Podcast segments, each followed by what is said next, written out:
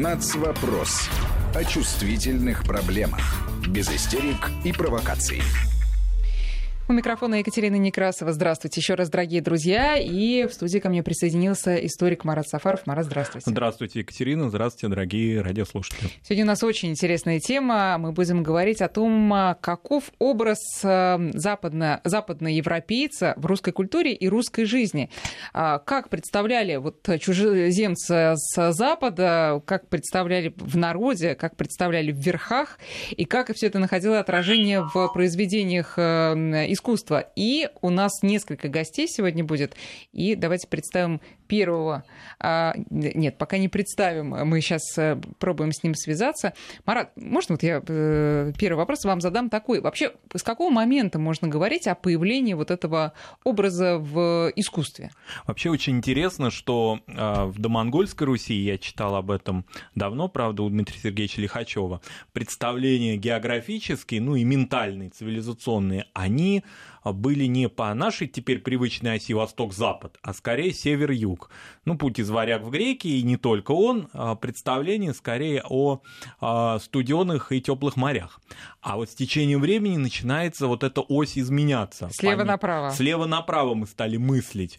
Я думаю, что таким рубежным моментом стало предвестие падения Византии, униатские дела, когда э, далеко от пределов русских земель, а иногда и немножечко начинает проникать и к нам вот эта идея сближения с латининами и соответствующий страх перед этим, и в то же время потихоньку вот этот ручеек просвещенных и полезных европейцев начинает к нам тоже проникать. Ну, вот, например, скажем, мы боремся очень активно с униатством, боимся его, а, существует полемическая литература, появляется, падение Византии происходит, и в то же время вот эти вот итальянцами их назвать нельзя, потому что Италии как государства нет, но полезные, значит, зодчие мастера приезжают и строят наш Кремль, то есть сакральную часть, да, вот, они, да. конечно, не вмешиваются в богослужебный обряд, они работают по лекалам, образцы у них есть, Владимир э, город и его соборы, но тем не но менее. Но святая святых подпустили. Святая святых, да, их подпустили, и, собственно, это заселение определенно определенный, его еще слободским назвать нельзя, но тем не менее уже начинает а, формироваться на нашей земле. А эти периоды благоприятного отношения, использования их опыта сменяется, скажем, изоляционизмом. Вот, допустим, Иван Грозный, его немецкая слобода, у нас она привычна как-то уже со времен э, России молодой Петра, на самом деле гораздо раньше, она такая вот оформленная и полузакрытая, практически, ну не гетто, конечно, но в общем полупроницаемая они живут там, они приносят пользу, но в то же время вот эти соблазны, которые поступают от немца, они достаточно должны быть ограничены. Интересно, конечно, и это ну, общим местом является, что немец обозначает людей, а, этот Вообще э, чужеземцев. Вообще любых. чужеземцев, вообще немых, которые не могут на русском языке говорить. Я вот при подготовке к нашей программе нашел такое упоминание о большой картине «Космография», которая в начале 17 века уже появляется, по-моему, при первых Романовых уже.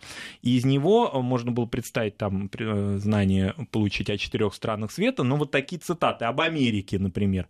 «Новая Америка не в давних летах изысканно британских и французских немец» с людьми безграмотными и со золотою и серебряной рудою. И о сих островах те немцы зело обогатились и грады поставили. То есть представление только исключительно, что, конечно, это западный человек, это латинин. Появляется немножко уже, конечно, э, такие ограниченные знания все-таки о лютеранстве, о кальвинизме. Они есть, потому что вот это различие между латинским обрядом и то, что мы теперь называем протестантским, оно начинает проникать, особенно в 17 веке, конечно.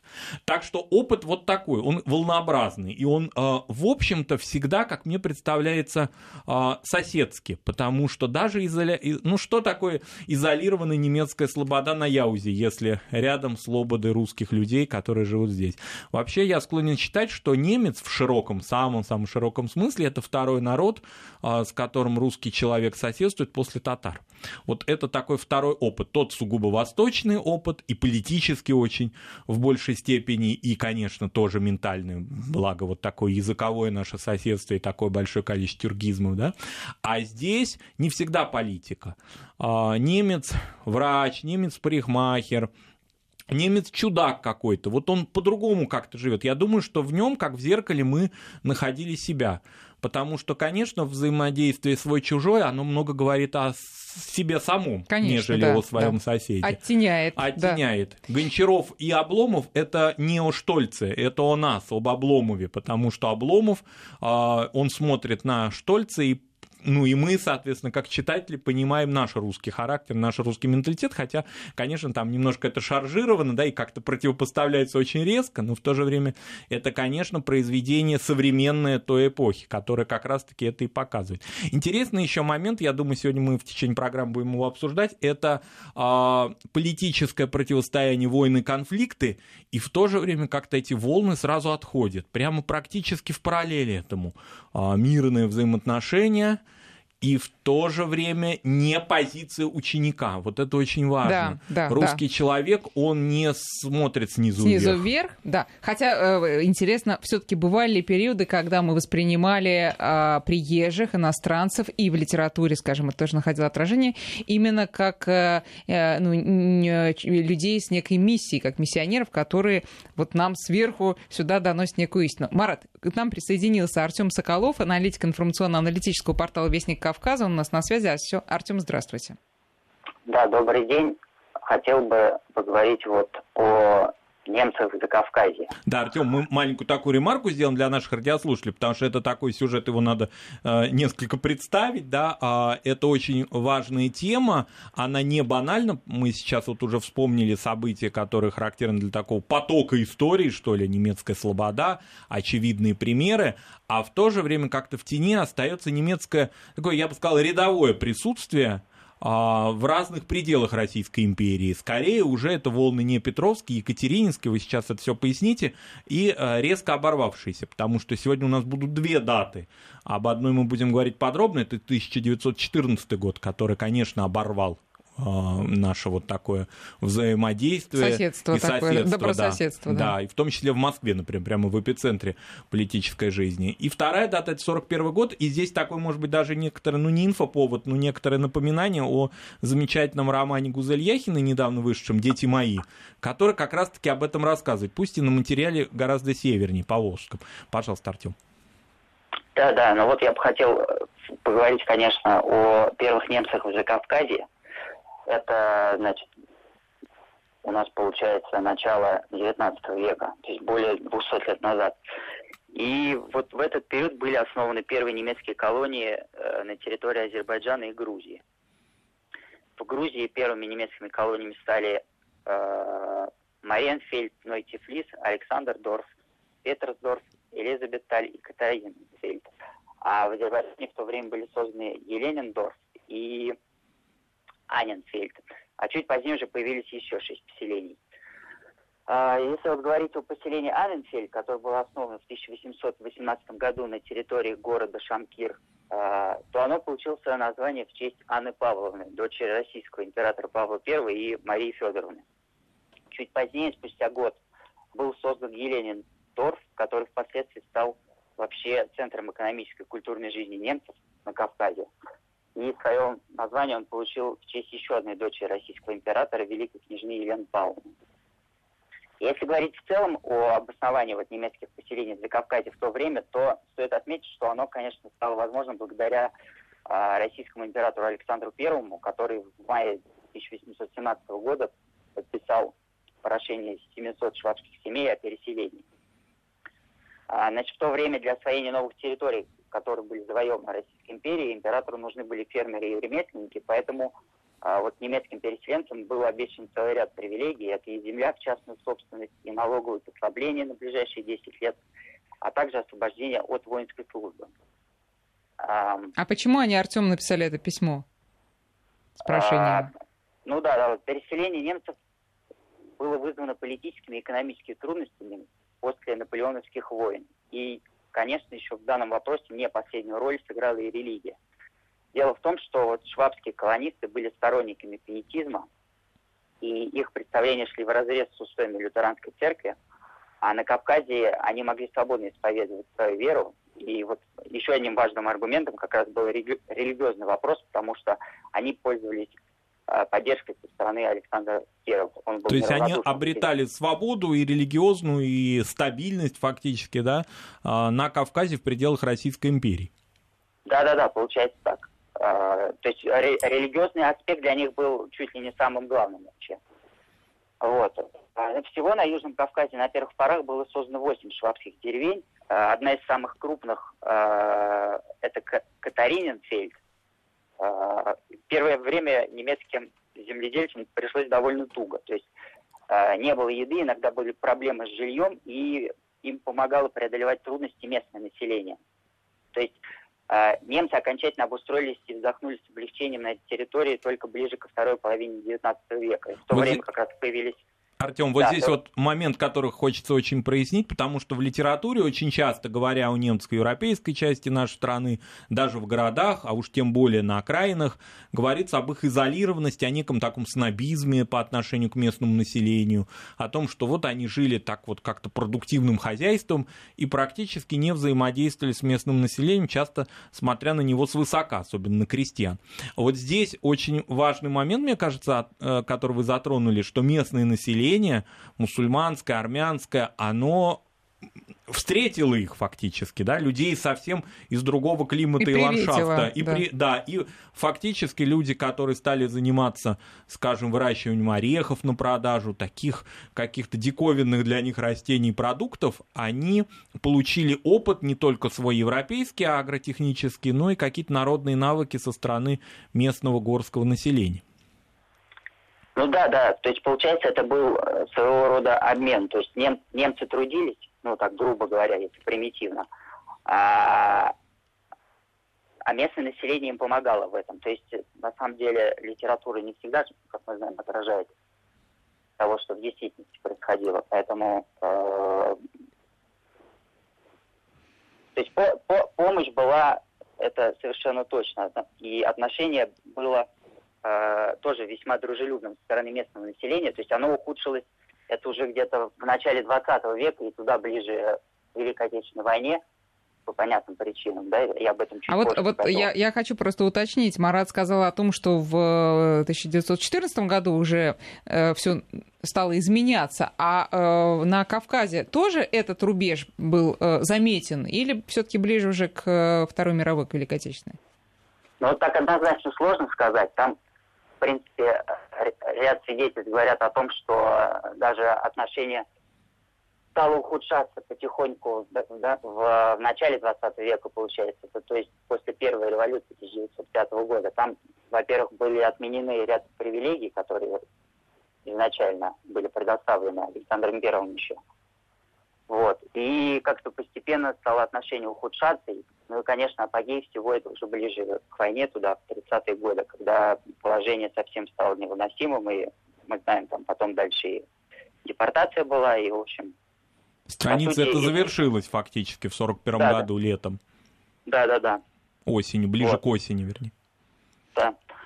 Артем, а можно вот такой еще вопрос? Э, вы говорите о том, что действительно отношения между местным населением и приезжими немцами было ну, практически изначально хорошее. Означает ли это, что и смешанные браки стали вскоре тоже в порядке вещей? Вот про смешанные браки сейчас что-то сложно мне сказать. А, вообще, конечно, есть свидетельства, что были такие истории, да. Но насколько это было распространено на тот момент, а, прям так вот однозначно сказать не да, могу. Да, потому что все-таки до 1905 года, видите, конфессиональные ограничения, и население, живущее здесь, а, ну, в большей степени уже так можно сказать, ультратрадиционное, да, и поэтому вряд ли они были массового порядка. Но вот интересные моменты, когда я о них тоже читал примитивно к Закавказью, когда все-таки определенные дружеские отношения, неофициальные даже браки, особенно уже когда это дело касалось переселенцев в города, в Тифлис, Баку, они происходили между, ну, преимущественно э, аристократией, состоятельными людьми. Все-таки вот в крестьянской среде, конечно, Артем прав, да, это такого какого-то массового распространения получить не могло. Артем, вот такой вопрос. 41 а, год. История трагически завершилась. Но сейчас в современном Азербайджане, а, и это известная информация, где очень большое внимание уделяется туризму, происходит в сотрудничестве, в таком соработничестве с Германией реставрация а, архитектурного наследия немецких колоний, в частности, лютеранской кирхи в бывшем Анинфельде в Шамхоре. Вот э, как это вообще происходит? Как к этому относится местное население? Э, или это вот на потребу туристам только? Вот э, жители, ну, практически моноэтничного азербайджанского города живут в таких немецких декорациях бюргерских. Ну да, несмотря на то, что вот немцы покинули Азербайджан давно уже, получается, сколько больше, больше 50 лет. Больше 70 уже. 70 даже, да, даже 70, да, больше 70. Да, но сохранилось, конечно, историко-культурное наследие, и в последнее время много делается для изучения его охраны. То есть, в частности, а, работает Юргельский заповедник такой, краеведческий музей, в котором хранятся древние орудия труда и изделия местных ремесленников.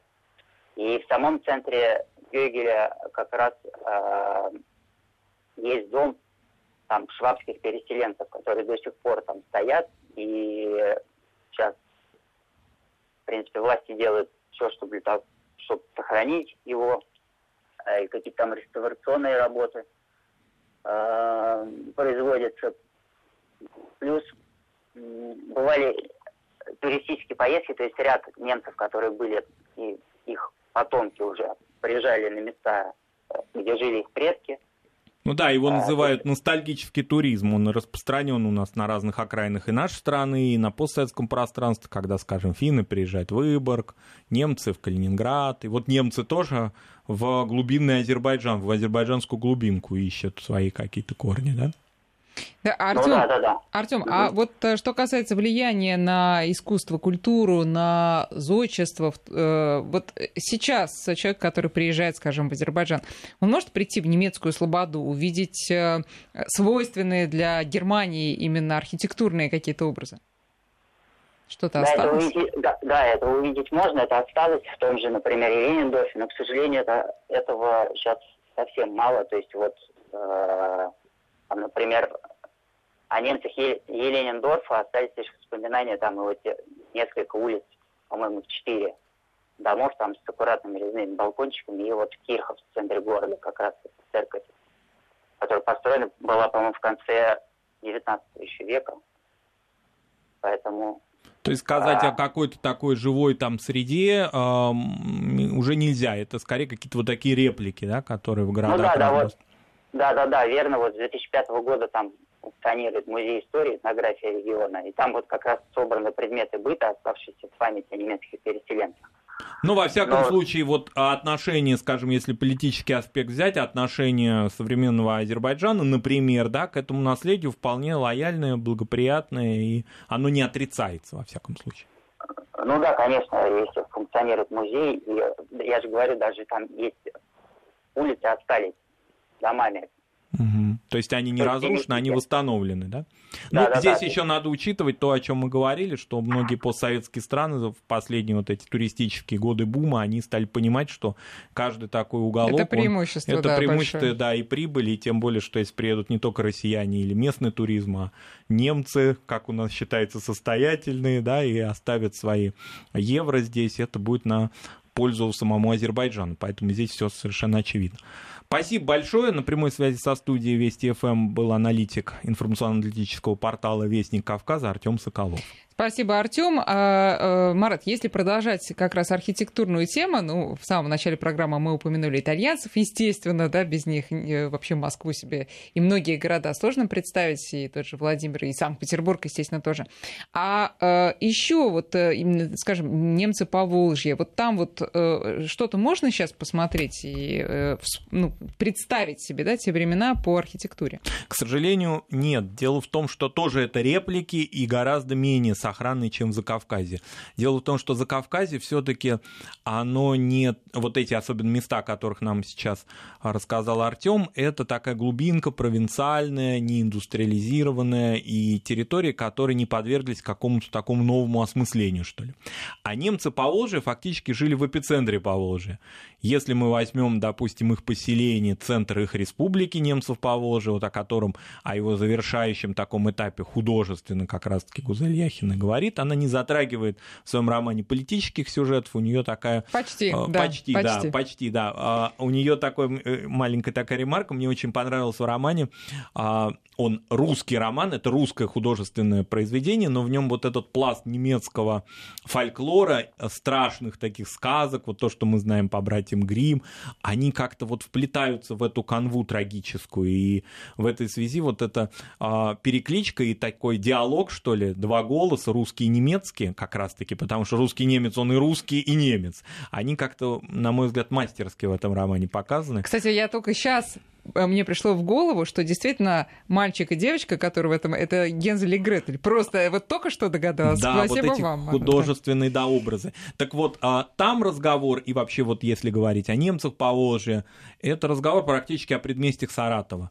И его индустриальное развитие, его стратегический статус, он не позволял и по разного рода причинам, в том числе идеологическим, это все наследие сохранять. Сейчас существуют, ну, в том числе в соцсетях, такие группы энтузиастов, которые занимаются изучением, реставрацией старых кирх, разбросанных по степям. Иногда вот удивительно... Кирхи это? Это немецкие лютеранские э, церкви, которые... Э, как миражи, вот такое впечатление. Степь, но она может ассоциироваться степь да степь кругом, или, я не знаю, Золотой Ордой, или с чем-то любым, но только не с немецким поселением. А, и там вот эти кирхи, их остовы, иногда все таки более или менее сохранные, они существуют. Это совсем не та история, которая характерна для а, Восточной Пруссии, для нашей современной Калининградской области, где все таки определенная целостность сохранилась, и время другое, и по-другому отношение отношение строилось, и, скажем, Тильзит Советск, он вообще очень многое сохранил, кстати, как мне кажется, даже больше, чем Калининград. Здесь совсем другая Тильзит история. Тильзит Советск, надо пояснить. А, э, город Советск современный в Калининградской области, почти на границе с Литвой, буквально там в нескольких километрах приграничный город, старый Тильзи, да, вот он в своем своей архитектурной среде, в своем таком наполнении, атмосфере своей сохранил, как мне кажется, я могу ошибаться, но вот мое такое туристическое впечатление гораздо больше, чем Калининград. Он более целостный. В Поволжье, безусловно, этого нет. Поволжье было иное, оно было крестьянское, такое фермерское, это была не а, пышная какая-то имперская немецкая история, это территория колонистов, инерция долгого государства Екатерины II, вот за Кавказе вроде Александр I, но понятно, что это все вот так такая метафизика екатерининского представления а, о колонистах. А вот Этого интересно, нет. в какой среде легче обособиться, в городской или в крестьянской? Ну, давайте об этом мы поговорим сразу после новостей. Нацвопрос. О чувствительных проблемах. Без истерик и провокаций. 16.35 московское время, и мы можем а, сейчас а, представить нашего нового гостя. Ну, для начала напомню, что у микрофона Екатерина Некрасова и Марат Сафаров, но теперь у нас еще на связи есть вторая наша сегодняшняя гостья, это научный сотрудник Музея Москвы Мария Калиш. Мария, здравствуйте.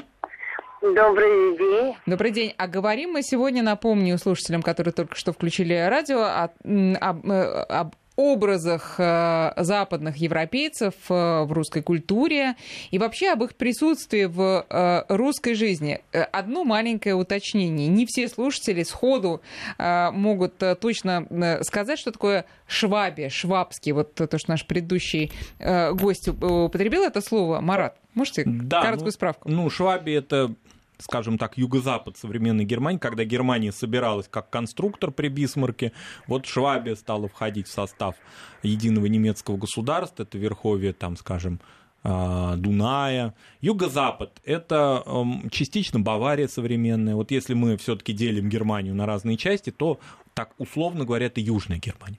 Мария, ну вот видите, мы э, сосредоточились первую часть нашей программы именно на немцах. А, и, э, ну, наверное, можно согласиться, что если взять русскую литературу, например, то немцы там будут превалировать именно как образы, да, образы иностранцев. Ну, это точно. Во-первых, потому что просто немцев э, было большинство э, в России. Они все-таки преобладали над представителями других европейских народов. Во-первых, это было связано с тем, что просто немецкие территории вошли а, в состав Российской империи, потому что, например, оздейские немцы, которые сделали очень много для России, это представители Э, жившие в Прибалтике, они просто вместе со своей землей вошли а, в нашу империю, и а, конечно, вот а, если говорить о роли озейцев, то, то ты ученые и, и военные, в общем, даже священнослужители Мария, тоже перебью вас, потому что пришла в голову мысль политическая, сугубо даже не культурная. Вот о том, о чем вы говорите, к сожалению, забывают наши соседи в странах Балтии, что земли были фактически под властью оздейских баронов, и если до кобы, если бы они не вошли в состав Российской империи, то вряд ли мы бы знали сейчас о литовцах, латышах и уж во всяком случае об эстонцах, как этносах, потому что эти крестьяне, они мечивались э, с бешеным ходом. Да, Кавакай Александр Третий не начал проводить некую политику совершенно обратную. Там было очень интересно, там было продвижение православия, и как раз в царскую веру очень много обращалось представителями коренных прибалтийских народов. Вот, но, тем не менее, конечно, аздейское дворянство долгое время это действительно важнейшая такой вот э, служилая часть э, русского дворянского корпуса.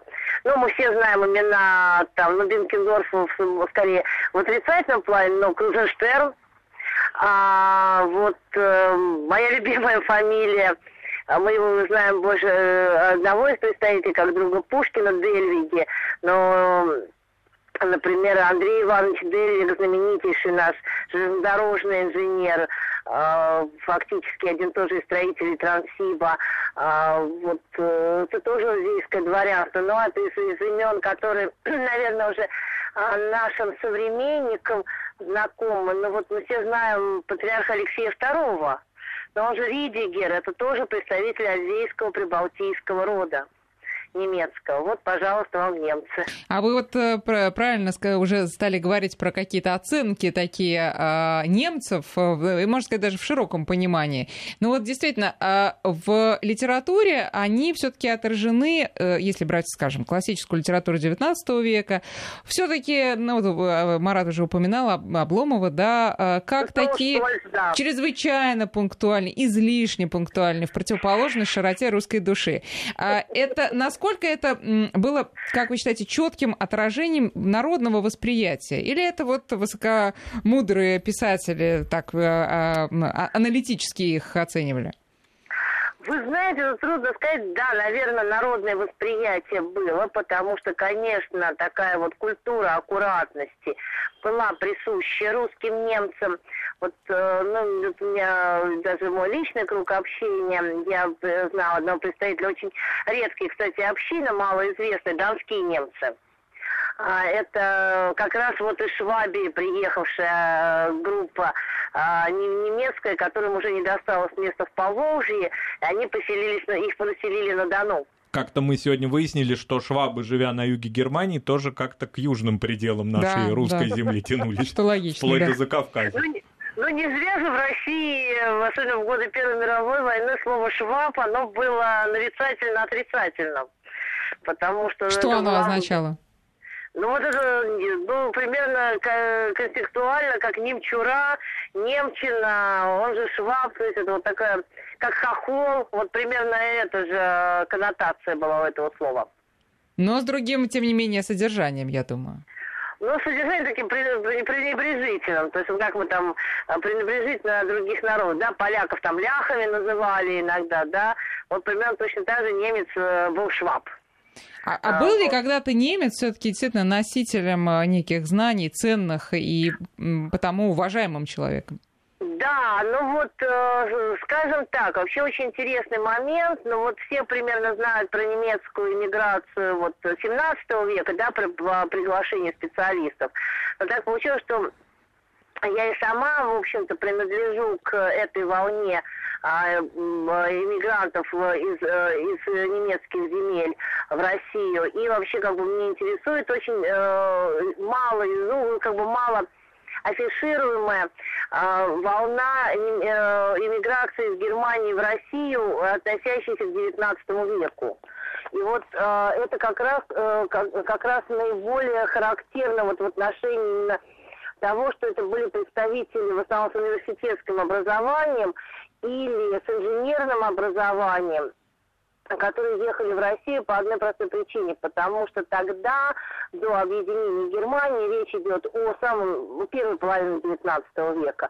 Это десятые, сороковые годы 19 века преимущественно, до где-то там даже до 70-х годов 19 века. Это была очень мощная волна, и вот на самом деле большая часть немцев в России, которых мы знаем, это или узбейцы, или представители вот этой волны э, иммигра... Э, переселенцев в Россию. Мария, а в Москве, да. в московской такой ткани, вот, вот они, вторая вот, эта волна, присутствовала вот, заметно? Вот именно в том-то все и дело, что мы традиционно э, ассоциируем московских немцев с немецкой слободой, но вот э, немецкая слобода как раз, она потом растворилась, потому что многие жители немецкой слободы потом перебрались в Петербург. И в XVIII веке, в общем-то, э, собственно, вот это первое, э, жители немецкой слободы, они как бы немножко ушли, растворились. Э, и основную роль именно в Москве, надо сказать, что Москва на самом деле была очень немецким городом. И в конце 19 века, ну, естественно, белорусов, украинцев считали за русскими, а вот следующая национальная э, диаспора по численности – это именно немцы. И немецких следов в Москве огромное количество. А с какого немцы... момента, Мария, с какого момента? Их было много.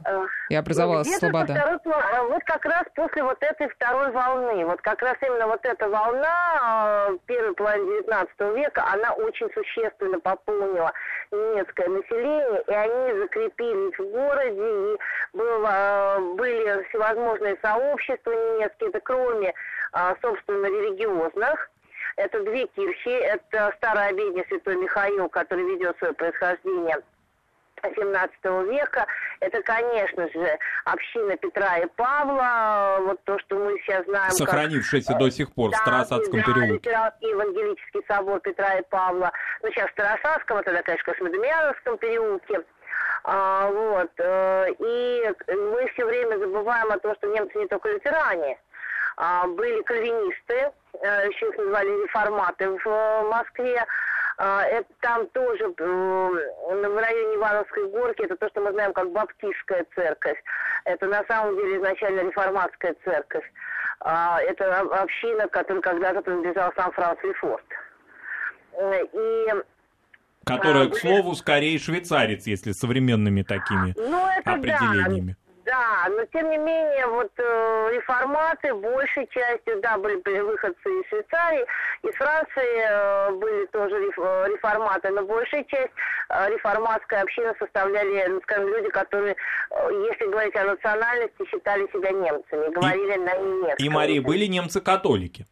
Да, вот я к этому сейчас подводила, как раз, потому что про них знают меньше всего, но ведь был, был э, немецкий костюм. Мы все знаем Людовика Святого, французский, мы все знаем непорочное зачатие, это польский. А в Милютинском переулке был еще Петра, э, Петра и Павла. Это была община, как самым ярким представителем, который был, конечно же, Федор Федорович Паровский, вообще Фридрих э, Гасс, наш московский доктор. Святой доктор. Да, святой, он действительно святой, потому что его биотифицировали недавно, он католический святой покровитель Москвы. Так что у нас не только православные святые есть, но и немцы-католики.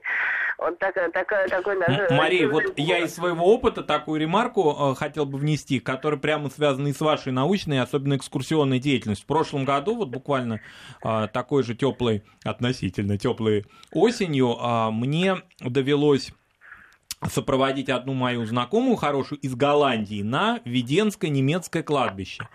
И моя вот эта подруга, ее зовут Ева, она была поражена тому, что, несмотря на две войны, давайте их прямо назовем немецкие, Первую мировую, Вторую да. мировую, Великую Отечественную, в центре города, фактически в центре теперь, когда-то на восточной окраине, сохранились памятники с готическими надписями, с а, лютеранскими и католическими крестами, с немецкими текстами религиозными, эпитафиями, и она была этому поражена. Она, ну, как и очень многие европейцы, жили в таких, в таких стереотипах, в плену стереотипах о германофобии, может быть.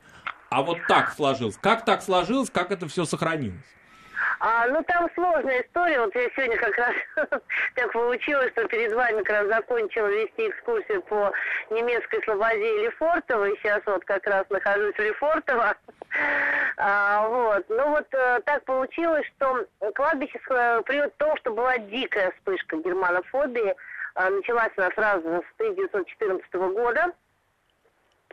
А, но кладбище сохранилось следующим образом. Во-первых, все-таки некоторое отношение такое сакральное к кладбищам было. Плюс к этому э, э сохранилось, э, хоть оно и немецкое, веденское, но половина кладбища это католики. А католики это у нас французы. А французы у нас союзники по Антанте. Поэтому, с одной стороны, э, некоторую защиту э, давало то, что кладбище не только немецкое, оно просто иноверческое было. И там была приличная компонента католическая, это итальянцы, французы, и э, поляки а вот ну, поляков в меньшей степени, но все же, то есть вот это как-то вот французская компонента его перекла. А потом совершенно история вот э, уже послереволюционная, то, что кладбище достаточно поздно перешло э, в ведение Моссовета, потому что там был свой совет. А кладбище управлялось советом э, общин и поэтому, когда все православные кладбища передавались э, от церкви к Моссовету, а тут Совета его никто не тронули. Кладбище и так Советом управляется. Мария, вот вы затронули да. сложный болезненный э, рубеж, мы его вот угу. сейчас услышали и в первой части нашей программы применительно к Закавказью, хоть там это было не так да. явственно, а скорее позже. Но 1914 год и Москва. А вот в этот период времени насколько русские немцы были уже интегрированы в русскую жизнь? Например, были ли они подданными Российской империи или сохраняли свои австрийские или прусские паспорта? Крестились ли они в православную веру? Здесь, конечно, сразу, я думаю, наши радиослушатели, интересующиеся московской архитектурой, вспомнят э, Федора Шехтеля, который и имя и веру поменял примерно в этот период. Вот а, этот аспект. Ну, не только он, да. А, да, Марат, тут вообще очень интересная история, потому что э, было и то, и то. А были очень интегрированные семьи. Семьи, которые уже несколько поколений жили в России и э, имели, естественно, уже русское подданство. А были э, семьи, которые могли быть частично, старшее поколение могло, например, сохранять подданство э, австрийское или германское, а дети уже брали русское. А что касается религии, а, в старых семьях, а, мы должны, конечно, тут вспомнить закон 1835 года при Николае Первом принятый, который регламентировал взаимоотношения, как бы браки инославных и православных. Этот закон четко устанавливал, что браки между православными и инославными христианами разрешены, Единственное условие, вне зависимости, кто из, э, из двух э, супругов э, является православным, а дети всегда должны быть православные. И вот тут я просто могу привести пример своей семьи, семьи одной из ветвей моей семьи, семьи Шнаубертов, а, как раз вот первый приехавший в Россию Шнаубер, Карл Андреевич, личный врач, кстати, граф Ростовчина, а, вот. Он Мария, а известно, откуда он приехал? Это, по-моему, очень да, интересно. Да, известно. Я, я, он приехал из города Гиссен. Это земля Гессен, Дармштадт. А вот, но там есть два созвучных русскому уху города. Есть, собственно, город Гессен, а есть город Гиссен. Он именно гиссенец. А вот, э, значит, он приехал из Гиссена, он был лютеранин. И похоронен, кстати, он вот на Веденском кладбище лютеранском. Но его супруга, второй, он приехал женатым человеком, первая супруга умерла, и он женился вторым браком на девушке из русской семьи, православной, а, Варваре Николаевне из э, рода Полторацких, это воспитанница Полторацких была. А, и, соответственно, все ее дети должны были получить э, только православное вероисповедание. Ну вот так, в процентном, в сухом таком смысле э, разрезе количество вот таких интегрированных, а, обладавших российскими паспортами, они преобладали все-таки к 2014 году? Э, тут очень по-разному. В разных, э, тут надо брать разные местности. Ну, в Москве, а, например. А, в Москве скорее 50 на 50, потому что, опять-таки, был очень большой наплыв в середине века, и не все еще, не, не все, например, э, дети, например, были семьи, вот как у Юркиши, а, как, например, вот те же Кнопы знаменитейшие, да, а, текстильный банкир. Сам Лев Герасимович, да, Людвиг, он оставался со своим изначальным подданством, а его дети уже взяли русское. И таких семей, ну, то есть примерно 50 на 50. Понятно. Здорово, как сейчас э, интершум мы слышим э, колокольный звон на фоне это... того, что говорит Мария, и это очень украшает, мне кажется, ваш да, рассказ, это... Что, да, это, что это за церковь? Это, это Петра и Павловна Солдатской. Вот как раз.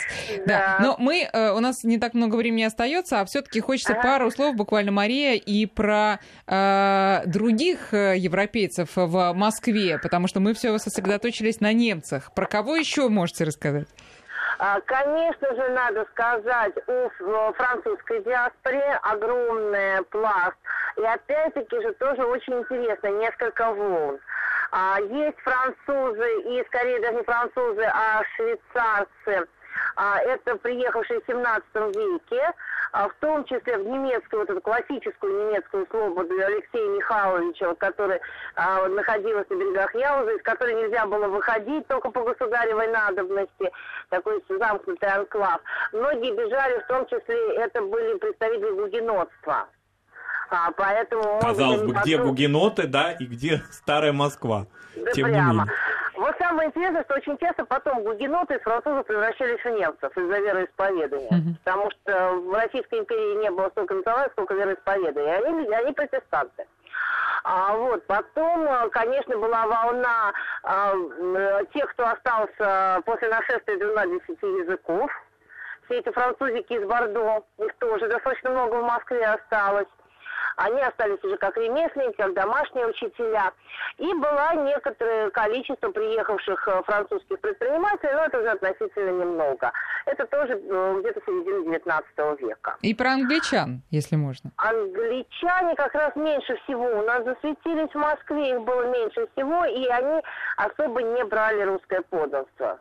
То есть такие прям экспаты современным да, языком. Да, они вот были классическими экспатами, много приезжало. Тут интересно, что в Москве, Москва для них во многом была транзитным городом, а, потому что, как ни странно, дальше они отправлялись в вот этот наш текстильный край это Владимирская э, и Владимирская и, Иваново-Вознесенск, да? Иваново-Вознесенск, Орехово-Зуево, потому что это в основном были люди, связанные с текстилем, это были инженеры, а, и их приглашали на вот эти крупные фабрики. Это очень много было, кстати, представителей шотландцев, потому что они были механиками, их приглашали в качестве специалистов. Но вот они в большей степени оставались экспатами. Спасибо большое, Мария. На прямой связи со студией Вести ФМ с программой «Нацвопрос» была научный сотрудник Музея Москвы Мария Калиш. Спасибо, Мария. У нас остается, Марат, 45 секунд, э, и я прошу вас использовать для того, чтобы сказать ваше любимое иностранное место в Москве, пожалуйста. Мое любимое иностранное место в Москве – это э, уже упомянутый сейчас Марии Старосадский переулок, поскольку в юности я много времени проводил в исторической библиотеке, если подниматься на горку, то сразу же после исторички вот эта территория немецкой церкви. Она на моих глазах восстанавливалась, реставрировалась, теперь там органные концерты проходят, службы, и вот это, наверное, такое вот европейское место. Кстати, шпиль там недавно восстановили, и видна эта церковь с разных сторон, из Покровки, с Моросейки. Наши э, слушатели-москвичи прямо сейчас э, потеплее одеваемся и туда. Спасибо большое, Спасибо. Марат, историк Марат Сафаров был с нами в этом часе. Нацвопрос о чувствительных проблемах. Без истерик и провокаций.